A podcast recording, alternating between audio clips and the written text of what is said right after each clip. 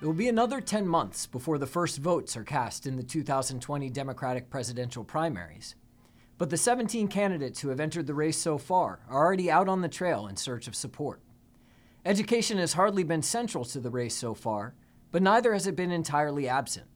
Elizabeth Warren has announced a detailed plan for universal child care, various candidates have called for some form of free college, and just last week, Kamala Harris made headlines with an ambitious and expensive plan to raise teacher pay. I'm Marty West, editor of Education Next, and my guest today is the journal's managing editor, Ira Stoll. In addition to keeping the publication running, Ira's been doing some old-fashioned shoe leather reporting on the campaign trail in New Hampshire, traditional home of the first Democratic primary. You can find his latest dispatch, entitled "Teacher Pay Emerges as Democratic Primary Issue," on the journal's website at education next dot org. Ira, welcome to the EdNext podcast. Happy to be here. And I should actually start out by welcoming you publicly to the Journal. It's about four months into your tenure. It's been uh, great having you. Thank you. So as I said, you've been up in New Hampshire checking in on the early stages of the campaign. Uh, where have you been, and how, if at all, has education been part of the conversation so far? Well, my first trip was a, a couple months ago uh, to Dover, New Hampshire, where I was with Elizabeth Warren, uh, the senator from Massachusetts, on the day that she actually kicked off her presidential campaign with a big event um, up in in Lowell, I think it was. Uh, and then she, she went from northern Massachusetts up into New Hampshire for, for an event where she got a question from a public school teacher. And then Uh, last week or or the week before, I was with Beto O'Rourke, and he actually went to all ten counties in, in New Hampshire, and I spent a day with him in Portsmouth and then Manchester and then Laconia up in the Lakes uh, region. And uh, um, he was driving his own minivan around, and I was driving my own car around, and uh, we we managed to keep up with each other. And so what exactly was the question posed to Elizabeth Warren by a public school teacher up in New Hampshire, and how did she respond? Well, the teacher was hostile to charter schools and asked, you know, what are you going to do about these charter schools taking all the money away from public schools? And Warren answered that not by debating with the questioner and pointing out that charter schools actually are public schools, um, and and also that a lot of them actually do a pretty good job of educating students and maybe even improving the traditional public schools that they coexist with, but thanking the the voter for the question and referring to her own background as having been a public school teacher before she became a, a, a law professor. You know, I guess that's the role of a candidate, is to try to win the support of these voters rather than arguing with them on the definition of what's a public school. Um, but it'll be interesting to see if Warren, as the campaign goes on, gets some questions from Uh, charter school parents or charter school teachers uh, asking a question from their point of view, uh, if she also handles that in a way where she tries to connect with the questioner and, and um, stress her support. Uh, Warren also talked about increasing spending on, on public education. Uh, she had said earlier in the event, in answer to a question about vet, veterans uh healthcare, like, we need to stop doing, trying to do more with less. Sometimes we need to do more with more. And, um, you know, I think that's a little bit the spirit of this Democratic primary field so far, is everyone's making a lot of promises. And a little bit that's campaigning overall. And uh, people make extravagant promises, and then once they get in office, they're faced with having to pay for it. Or once they get in a general election campaign, they're faced with uh, accusations of being a tax and spender. That's that's not so much the case in the Democratic primary field. It's been interesting to see Elizabeth Warren's position on school choice and charter schools evolve over the course of her career. Famously, she wrote quite sympathetically about school voucher proposals in a book when she was a law professor here at Harvard. Uh, in the midst of the debate over the charter school cap in uh, question two here in her home state of Massachusetts, though, she came out against that cap lift, uh, suggesting that she's skeptical, at least, of Uh, very expansive proposals to uh, expand school choice. And she's, of course, distanced herself from her earlier writings about, about school vouchers. So let's turn to uh, to Beto now. Uh, I, as I understand it, you know, he was talking a lot about the plight of teachers in his home state of Texas, uh, what they have to spend on supplies and the like. Is that right? Yeah. I mean, it's been reported that that he had a meeting with the president of the American Federation of Teachers, Randy Weingarten, and he was talking about how teachers in his home state of Texas spend an average of eight hundred dollars, I think, out of their own pockets for for school supplies. And that information, there's a tax deduction for for teachers to take, and so there's data on that, good government data. And even that tax deduction was a bit of a battleground early on during the Trump tax reform discussions.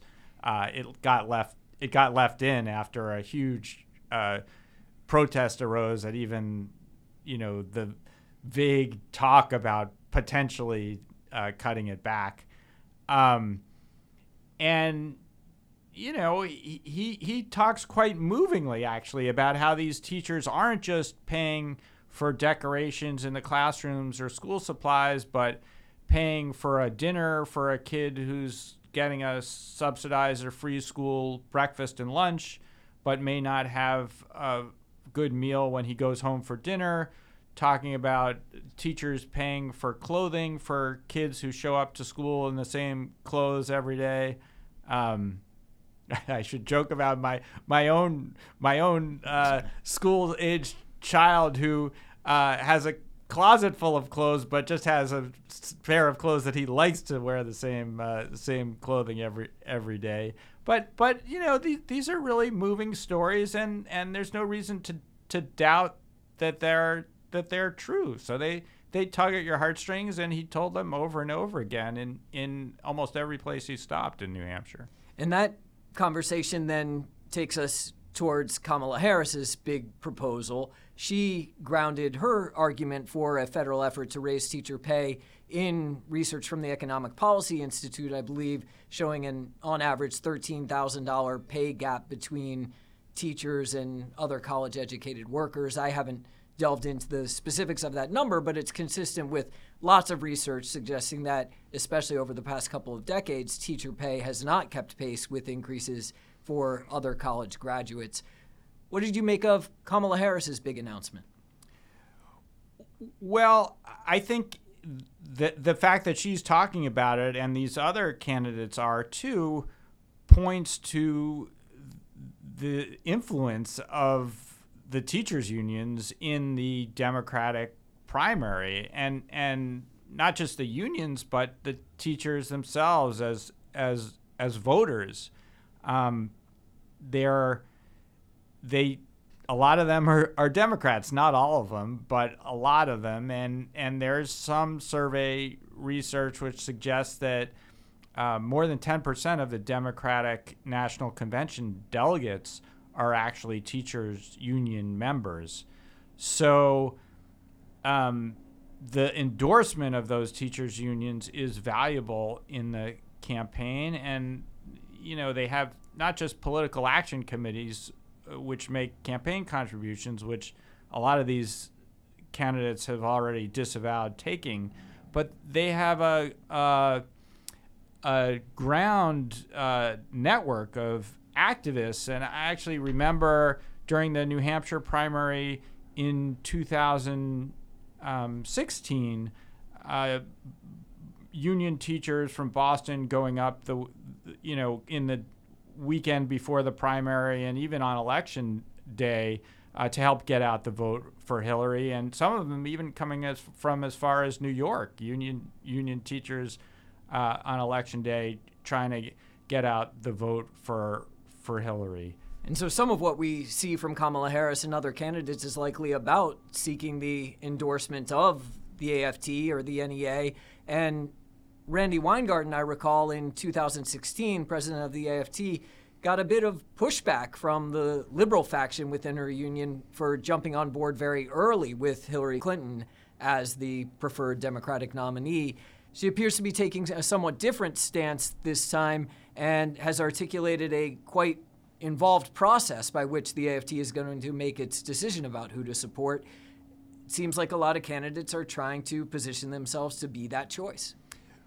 Right, and that's that choice is a good thing to be if you're if you're a Democratic presidential candidate. Um, there's there's two interesting things I think to say about that. Um, one is just to remark on the asymmetry of it, where the teachers are very well organized and have a politically powerful advocacy group. The parents and the school children don't have that uh, level of organization or advocacy group, even though uh, just numerically there are more of them. And, you know, there have been some efforts to organize things like that, and with some success.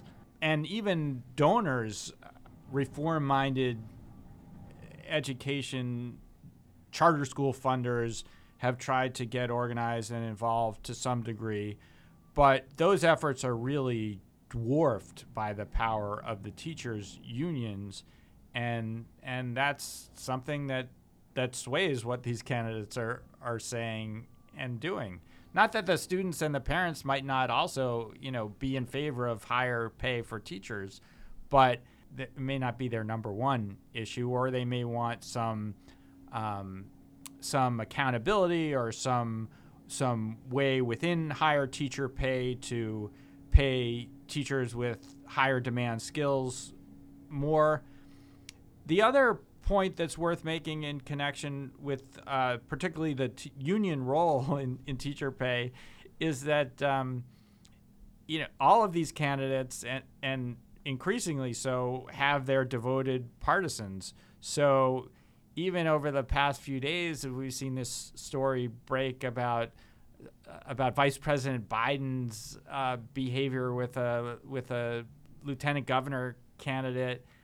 And Uh, President Weingarten had a couple of tweets about that, uh, one pointing out that maybe the person making the accusation had been a Bernie Sanders supporter. She got jumped on on, on Twitter by like eighty Bernie Sanders supporters, uh, you know, and, and supporters of other candidates, uh, you know, upset that she had she had made this tweet about Biden. So I think people are watching closely what she's what she's doing in this presidential campaign, and some people are going to be upset, no, you know, no matter what she does. Another interesting aspect of the current situation in the Democratic primary is that we're appear to be at the sort of tail end of a stretch where there's been a real rift within the Democratic Party coalition between the unions, traditionally strongly aligned with the Democratic Party, and uh, some, including President Obama and members of his administration, which really embraced a set of reforms, including uh, charter schools and performance-based compensation that have long been associated more with the reform movement rather than sort of the, their union opponents. Um, what I found interesting about Kamala Harris's proposal, Uh, it was clearly meant to be attractive to the unions. It also, though, she seems to have threaded the needle and immediately won support from uh, Arne Duncan, for example, the former Secretary of Education under Obama. So it seems that if, at this point, Kamala Harris and presumably the other candidates are trying to sort of unite Democrats who are interested in education rather than to sort of continue this rift. Right. So there's a few other candidates who we haven't mentioned yet who are more closely identified with that reform wing. and those would include Senator Cory Booker of New Jersey, a former mayor of Newark, who um, I remember back when he was a, a Newark City councilman, um, people in the Bloomberg administration's education department organizing fundraisers in their apartments for, for Cory Booker's mayoral campaign. Um, and so he's got a long history with the education reform crowd going back, dec- you know, twenty years almost. Uh, and then uh, there's this whole uh, group of people from Colorado, which has been a state that's been very friendly to education reform. Former governor of Colorado, John Hickenlooper, and a senator, U S senator from Colorado, Michael Bennett, who uh, has made a trip to Iowa and I, I think is at least fifty-fifty about getting in the race.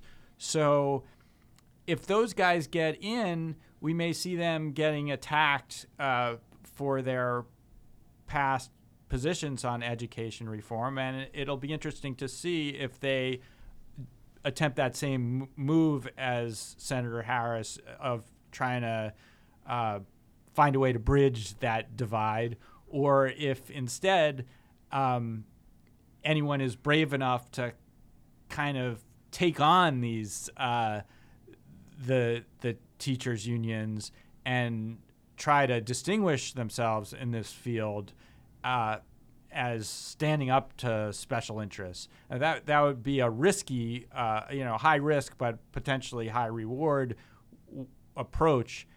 And you know, I I think I think we'll see this. Um, I think we'll see this as the campaign goes on, not just K through twelve, but differences on higher education policy. Um, there are going to be attempts to to distinguish as a as a way of um, in such a large field as just as a way of getting attention. So we could talk about the practicalities of exactly how Kamala Harris proposes to use federal spending to increase state pay.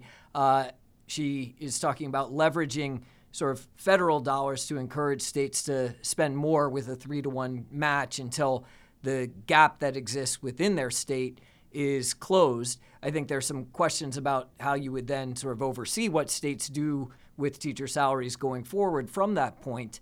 Um, but we've been talking about politics, and let's stay on the political side. Uh, how do you think this idea or others like it would play in a general election campaign? One of the tensions all candidates face is, you know, they're running right now seeking support among the Democratic base, but they also want to emerge as a viable candidate in the general election as well. Uh, so how would this shake out? Right. So I kind of end this Education Next article with a reference to the nineteen sixty debate between then Senator John F. Kennedy and Vice President Richard Nixon. And they both claimed to be for teacher pay, for higher teacher pay. And and and I point out that while teacher pay has come up a bit since then, it's not because of any grand federal direct intervention, although federal higher edu- federal education funding has increased since nineteen sixty. Um, and the problem hasn't been solved, at least from the point of view of the teachers. So uh, it, it, that people are still talking about it suggests there is some political appeal to the issue. But I think if it was such a slam dunk, open and shut case, it would have happened, it would have been solved already. Uh, the the hard thing about it is that when you get to something so expensive, you're basically asking non-teacher taxpayers to give raises to teachers. And it's not that big a secret. I mean, people see the cars parked in the teachers' parking lots. They see what the teachers are doing in the summers. They see the teachers getting vacations or retiring. And these pays, while their national averages, you can make a case, are low, in some areas they're they're much higher. I mean, teachers teachers in wealthy suburbs or in um, in some of the cities, teachers in New York top out uh, at more than one hundred thousand dollars a year for a job where you've got uh, good health insurance, good pension plans, and summer's off. So a lot of middle-class taxpayers say, hey, you know, my wages are pretty stagnant too. Um, I'm not sure that I should get a tax increase to give the teacher a raise when I don't have summers off or I don't have those good health and pension benefits. So I think the politics of it start to get tricky, which may be why Senator Harris, while she has put out a fairly detailed plan, has has said she's going to pay for it by an increase in the estate tax, which most middle-class taxpayers don't really think they're going to have to worry about, um, and probably don't.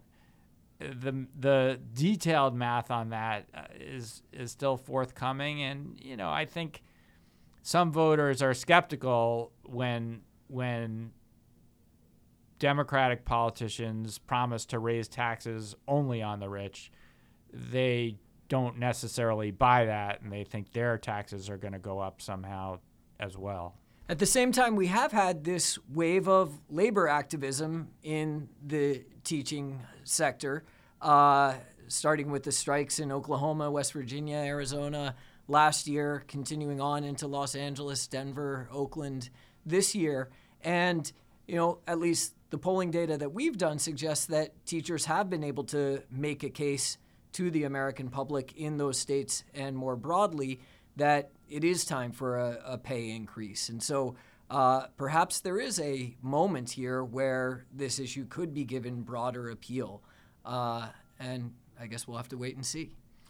We will. I mean, that there was a very compelling, uh, I think it was like a two-page spread in the New York Times after one of these teachers' strikes with pictures of the teachers and how much they earned. And yeah, I mean, you see some some first-year teacher in West Virginia earning twenty-three thousand dollars a year and and and you know paying for school supplies out of that, and and and it's compelling. It's compelling. It's a compelling political issue to make a case um, out of out of those examples. So I think that's one reason that the candidates are talking about it. My guest today has been Ira Stoll, managing editor of Education Next. You can find a sampling of his writing, including the piece that was the focus of our conversation today, at education next dot org. Ira, thanks for being part of the podcast. My pleasure. You've been listening to the EdNext podcast. If you like what you've heard, be sure to subscribe on Apple Podcasts, Google Play, SoundCloud, or wherever you get your podcasts so that you don't miss an episode. While you're there, be sure to check out our archive and, especially if you're listening through Apple Podcasts, please leave us a review. It helps us find more listeners and more listeners to find us.